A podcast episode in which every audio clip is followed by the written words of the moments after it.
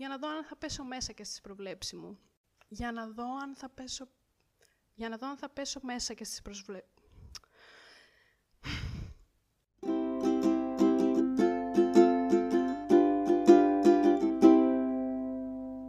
Γεια σας φίλοι μου. Καλώς ήρθατε σε ένα ακόμα επεισόδιο του Spoiler The Podcast, σε ένα λίγο πιο special επεισόδιο, στο οποίο είμαι μόνη μου. Δεν έχω σήμερα κάποιον απέναντί μου να μιλήσουμε και να ανταλλάξουμε τις απόψεις μας. Και θα μιλήσω για Όσκαρ.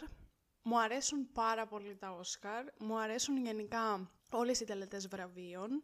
Είτε είναι Όσκαρ, είτε είναι τα Grammys, είτε είναι τα Emmys, οτιδήποτε τελετή βραβείων γίνεται, κάθομαι και την παρακολουθώ φανατικά. Μου αρέσουν πάρα πολύ.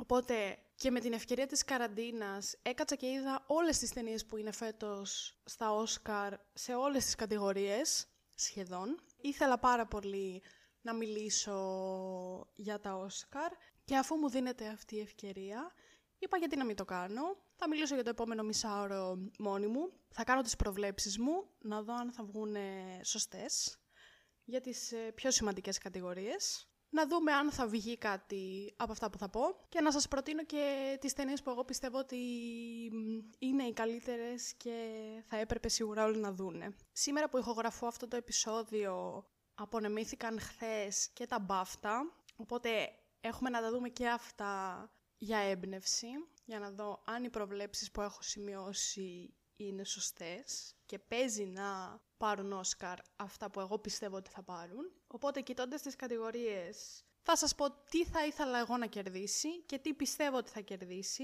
για να δούμε αν εγώ θα πέσω μέσα σε αυτά που θα πω. Αν υπάρχει κάπου στοίχημα για τα Όσκαρ και ξέρει κάποιος να μου πει, γράψτε το κάτω στα σχόλια ή στείλτε μου ένα μήνυμα για να δω αν μπορώ να κερδίσω καμιά καλή μπάζα, όχι τίποτα άλλο. Ξεκινάμε λοιπόν. Θα πάρω τις κατηγορίες από την ε, λιγότερο σημαντική σε εισαγωγικά, προχωρώντας στις πιο σημαντικές. Δεν θα ασχοληθώ με όλες, γιατί για κάποιες δεν έχω άποψη. Ειδικά αυτές με τα εφέ και όλα αυτά δεν ξέρω να προβλέψω ξεκάθαρα. Οπότε θα δούμε τις ε, πιο σημαντικές να το πω. Πάρτε το φαγητό σας ή το ποτό σας, γιατί εσείς είστε το κοινό μου σήμερα, για να ξεκινήσουμε να δούμε τι μπορεί να κερδίσει και τι θα κερδίσει και τι πιστεύω εγώ ότι θα κερδίσει. Πρώτη κατηγορία λοιπόν είναι η καλύτερη σινεματογραφία, όπου έχουμε υποψήφια το Judas and the Black Messiah, το Monk, το News of the World, το Nomadland και το Trial of the Chicago 7 όπου για μένα, έχοντας δει και τις πέντε ταινίες, δική μου προσωπική γνώμη είναι ότι η πιο όμορφη ταινία από τις πέντε ήταν το Nomadland.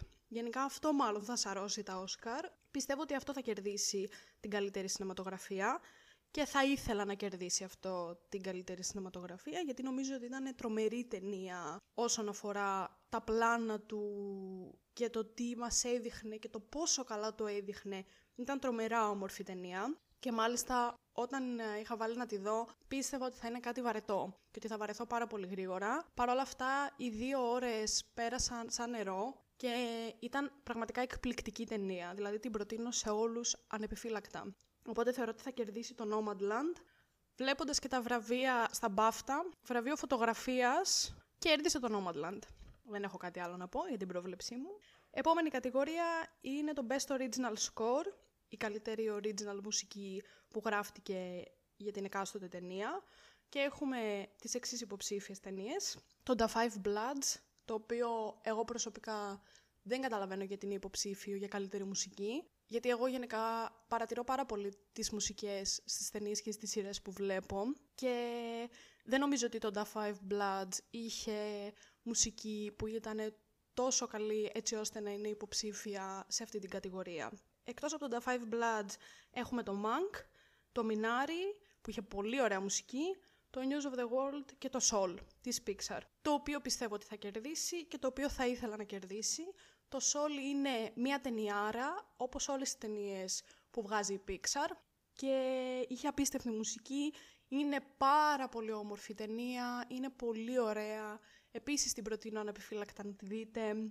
και θα ήθελα να κερδίσει γιατί η μουσική της ήταν τρομερή. Εδώ εγώ για μένα θα μπορούσε το The Five Bloods, ίσως και το Monk να μην υπάρχουν. Θα μπορούσε το The Five Bloods να μην είναι υποψήφιο.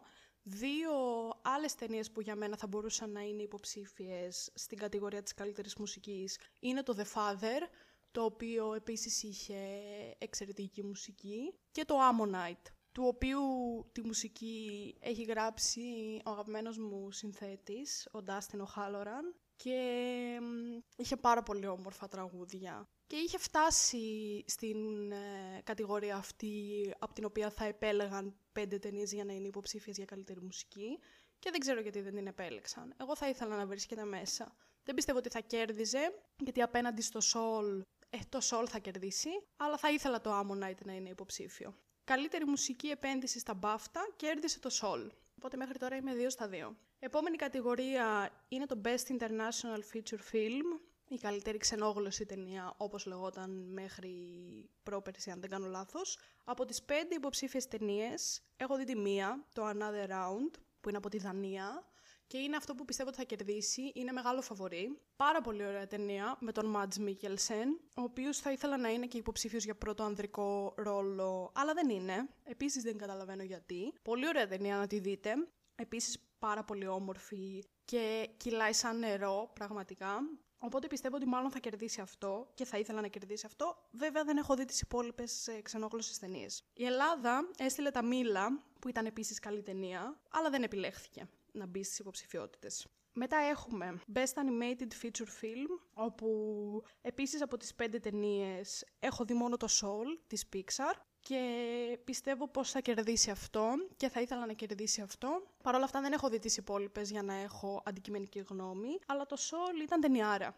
Επίσης κέρδισε το Soul στα BAFTA, την καλύτερη ταινία κινουμένων σχεδίων, και το Another Round κέρδισε την καλύτερη μη αγγλόφωνη ταινία. Άρα είμαι 4 στα 4 τώρα. Για τα BAFTA. Για τα Oscars δεν ξέρουμε, θα μάθουμε σε 4 μέρες.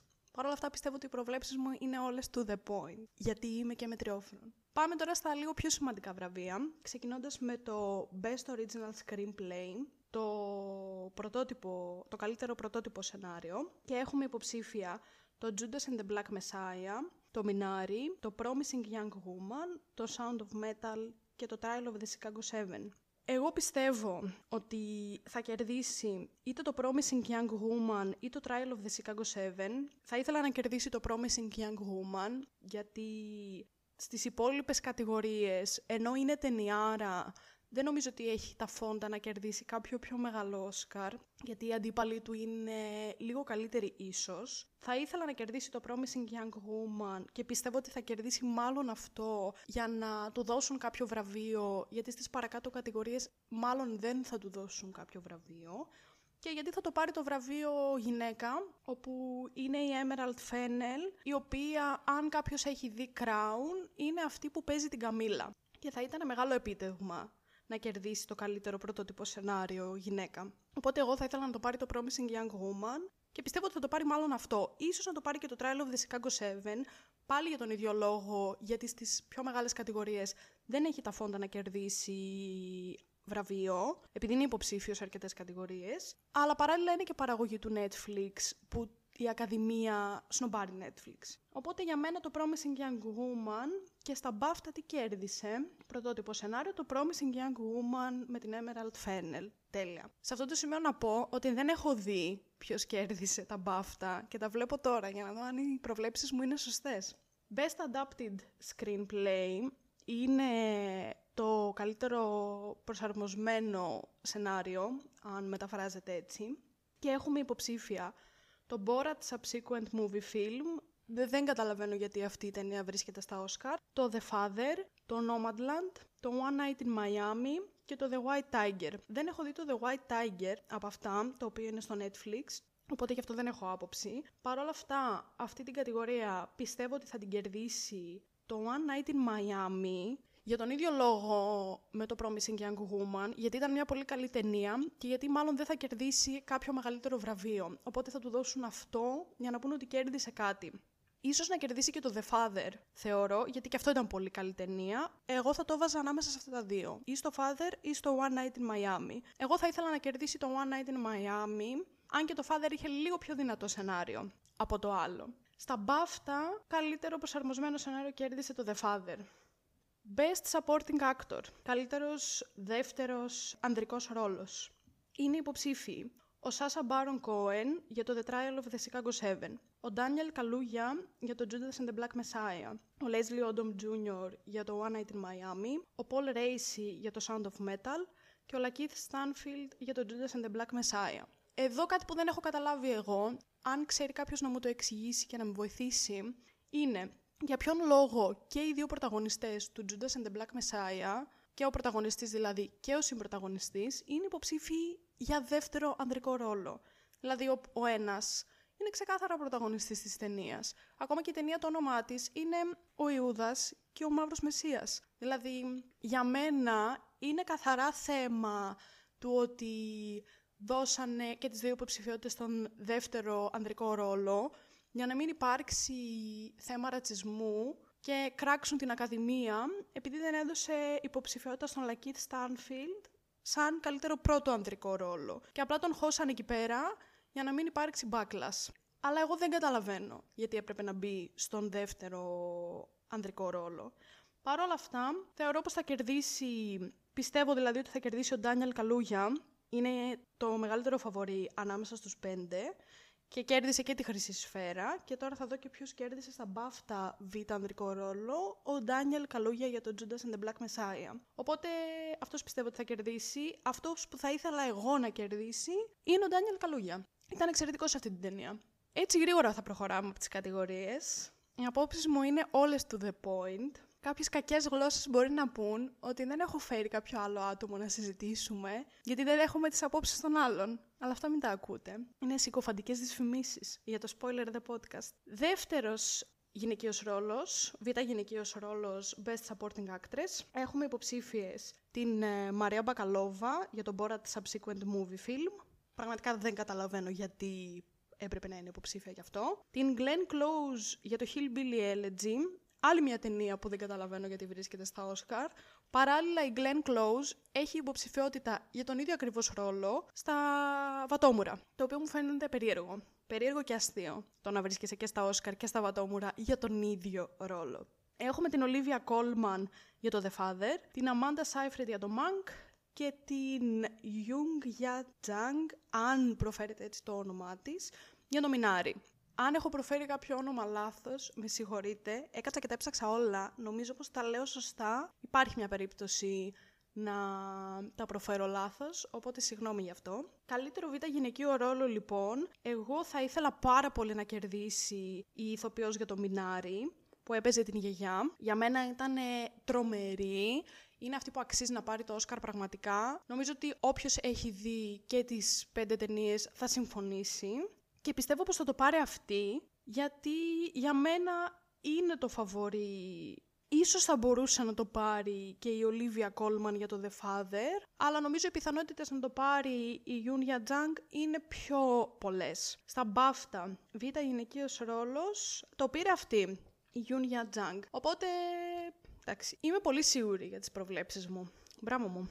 Και τώρα στις πιο μεγάλες κατηγορίες. Πρώτος ανδρικός ρόλος, έχουμε τις εξής πέντε υποψηφιότητες. Τον Riz Ahmed για το Sound of Metal, τον Chadwick Boseman για το Ma Rainey's Black Bottom, τον Anthony Hopkins για το The Father, τον Gary Oldman για το Monk και τον Steven Yeun για το Minari. Για μένα, αυτό που εγώ θα ήθελα να κερδίσει τον πρώτο ανδρικό ρόλο, ή μάλλον αυτός που θα ήθελα να πάρει το Όσκαρ, είναι ο Ρίζα Αχμέντ για το Sound of Metal.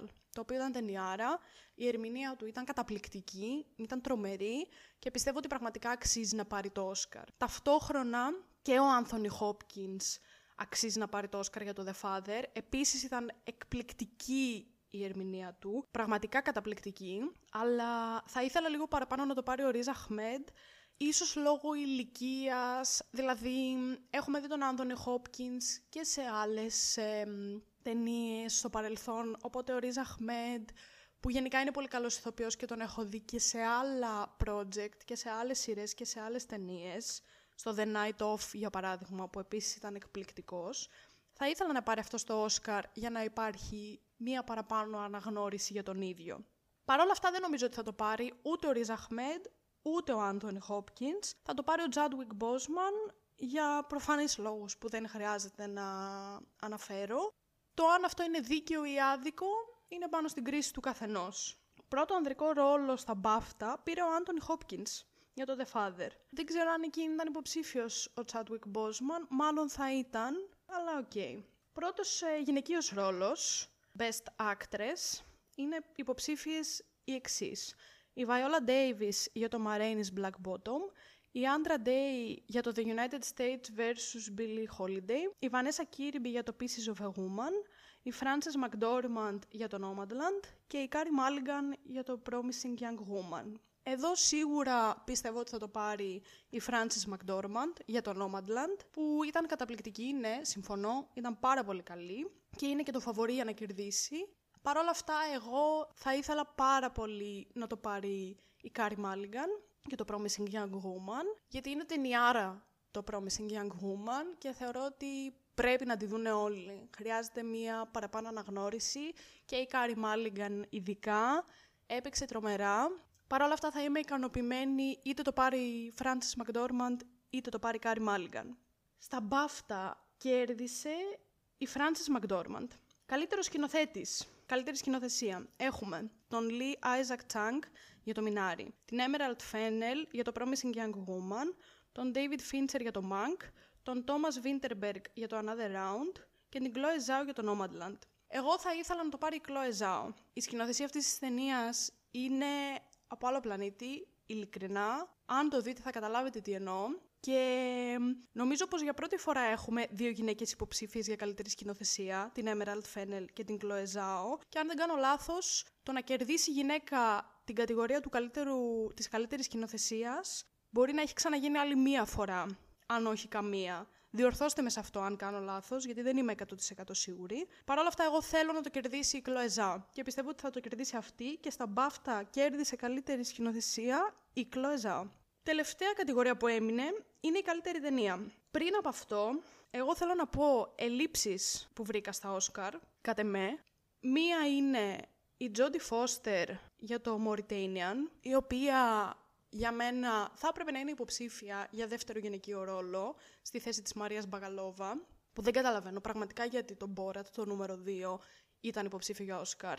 Πολύ καλή ταινία, δεν λέω, σίγουρα χειρότερη από το πρώτο, χωρίς αυτό να σημαίνει ότι δεν ήταν καλή, αλλά ναι, μεν το 2021 ήταν μια χρονιά που δεν είχε παραγωγές, το 2020, συγγνώμη, αλλά υπήρχαν ταινίες που έχουν σνομπάρει πάρα πολύ η Ακαδημία και δεν καταλαβαίνω γιατί. Και ο Μαυριτανός είναι μία από αυτές. Δηλαδή δεν είναι υποψήφια πουθενά. Δεν καταλαβαίνω γιατί. Ήταν πολύ ωραία ταινία. Και η Τζόντι Φώστερ θεωρώ θα μπορούσε να είναι υποψήφια για δεύτερο γυναικείο ρόλο. Όπως επίσης ο Μάτζ Μίκελσεν. Γιατί το Another Round είναι υποψήφιο καλύτερη σκηνοθεσία. Που δεν χρειάζεται κατά τη γνώμη μου, αλλά ο Μάτζ Μίκελσεν έπαιξε εξαιρετικά. Θα μπορούσε πολύ εύκολα να είναι υποψήφιος για πρώτο ανδρικό ρόλο. Και κατ' εμέ θα ήταν υποψήφιος στη θέση του Chadwick Boseman. Αν δηλαδή ο Chadwick Boseman ήταν εν ζωή, δεν νομίζω ότι θα του δίνανε υποψηφιότητα για καλύτερο πρώτο ανδρικό ρόλο. Αλλά δεν θα μάθουμε ποτέ. Μία ακόμη έλλειψη για μένα είναι το One Night in Miami, το οποίο σκηνοθέτησε η Regina King και δεν βρίσκεται στην κατηγορία της καλύτερης σκηνοθεσίας, γιατί είπαμε Έχουμε ήδη βάλει δύο γυναίκες. Ε, μην βάλουμε τρεις στις πέντε γυναίκες ε, να είναι υποψήφιες για καλύτερη σκηνοθεσία. Έχουμε κάνει τα στραβά μάτια στο ρατσισμό εκεί έξω, είπε η Ακαδημία. Και δεν έβαλε τη Regina King σαν ε, υποψήφια για καλύτερη σκηνοθεσία. Που για μένα είναι μεγάλο λάθος. Και μια τελευταία έλλειψη επίσης ήταν το Ammonite που ανέφερα και πριν, γιατί επίσης θα μπορούσε να είναι υποψήφια η Σέρσα Ρόναν για β' γυναικείο ρόλο, αντί για την Glenn Close, που δεν καταλαβαίνω γιατί βρίσκεται σε αυτή την κατηγορία. Δηλαδή το Hillbilly Elegy ήταν μια ok ταινία, δεν ήταν για Oscar. Γιατί να μην πάει αντί για αυτή την ταινία το Mauritanian ή το Ammonite. Δεν ξέρω. Αυτά λοιπόν από ελλείψεις είχα εγώ να πω. Και τώρα στην καλύτερη ταινία έχουμε υποψήφιες τις εξής. Το The Father, όπου εγώ το βαθμολογώ με ένα 10 στα 10. Είναι μια εξαιρετική ταινία με τον Anthony Hopkins και την Olivia Colman, που αφορά έναν πατέρα ο οποίος είναι σε μεγάλη ηλικία και μας δείχνει πώς αντιμετωπίζει ο ίδιος και η κόρη του το όλο θέμα της άνοιας που περνάνε οι μεγάλης ηλικίας άνθρωποι. Με άγγιξε πάρα πολύ αυτή η ταινία και σου δίνει να καταλάβεις με πολύ ωραίο τρόπο πώς είναι είτε να είσαι άτομο με άνοια, είτε να είσαι άτομο που φροντίζει κάποιον που έχει άνοια. Και επειδή πάνω κάτω όλοι μπορεί να το έχουμε περάσει αυτό, με συγγενείς μας, θεωρώ ότι είναι μια εξαιρετική ταινία για να σε βάλει στη θέση κάποιου έτσι ώστε να μπορέσεις να καταλάβεις το τι συμβαίνει σε μια τέτοια κατάσταση. 10 στα 10 για το The Father από μένα. Judas and the Black Messiah, 9 στα 10, εξαιρετική ταινία, βασισμένη σε πραγματικά γεγονότα. Mank, 7 στα 10, ίσως 6,5. Εμένα προσωπικά δεν μου άρεσε, αλλά στον περισσότερο κόσμο έχει αρέσει. Έχει να κάνει με τον Citizen Kane, αλλά πιστεύω ότι δεν χρειάζεται να δεις τον Politic Kane για να δεις τον Mank. Παρ' όλα αυτά συνδέονται οι δύο ταινίες. Για μένα δεν ήταν τόσο καλή, αλλά αυτό είναι καθαρά προσωπική γνώμη. Μετά έχουμε το Μινάρι, εξαιρετική ταινία, 10 στα 10, τρομερή πραγματικά. Μου άρεσε πάρα πολύ, με άγγιξε πάρα πολύ.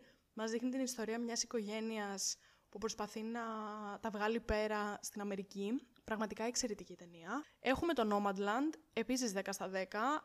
Δεν ξέρω καν τι να πω για αυτήν την ταινία. Είναι τι, πραγματικά δεν έχω λόγια. Promising Young Woman, 9 στα 10.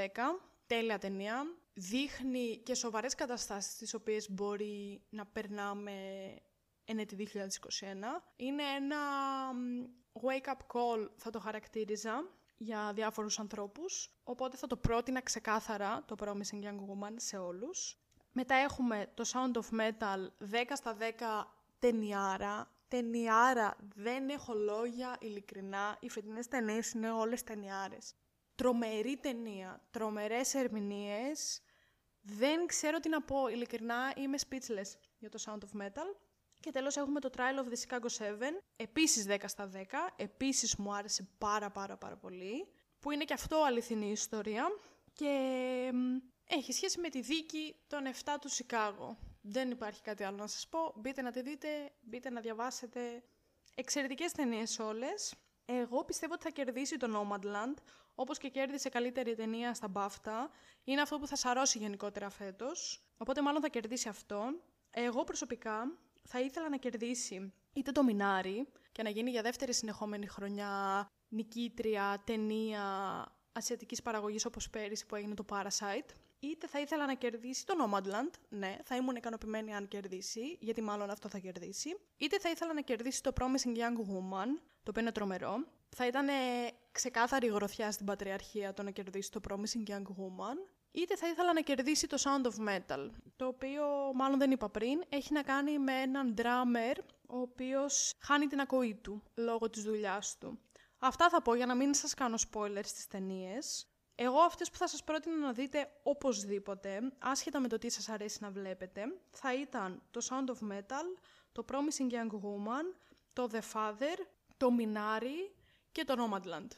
Αυτές τις πέντε ταινίες, εγώ τις προτείνω πραγματικά ανεπιφύλακτα. Είναι ταινιάρες, γενικά είναι όλες ταινιάρες, αλλά αυτές να τις βάλετε ίσως λίγο παραπάνω στη λίστα σας. Αυτά είχα να πω εγώ για τα Όσκαρ.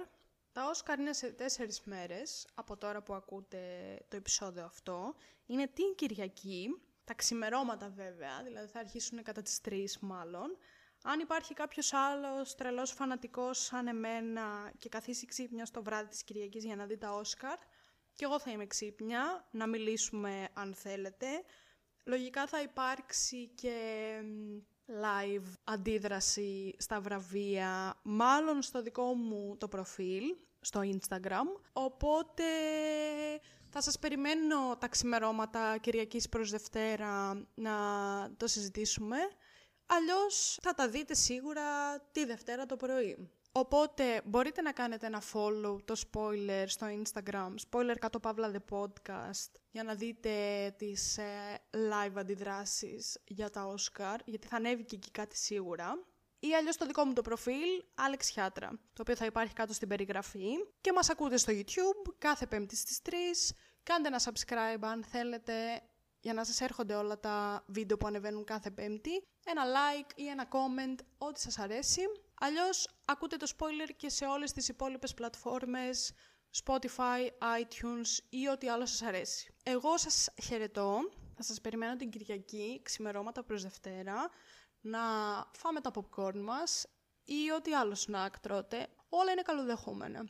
Και να συζητήσουμε όλα τα Όσκαρ που θα δοθούν, θα είναι δίκαια, θα είναι άδικα, θα πέσω μέσα στις προβλέψεις μου. Αυτό είναι το πιο σημαντικό από όλα, γιατί εγώ πιστεύω ότι θα πέσω. Αυτά λοιπόν από μένα σήμερα. Τα λέμε την επόμενη Πέμπτη. Μέχρι τότε να λιώσετε στις σειρές και στις ταινίες.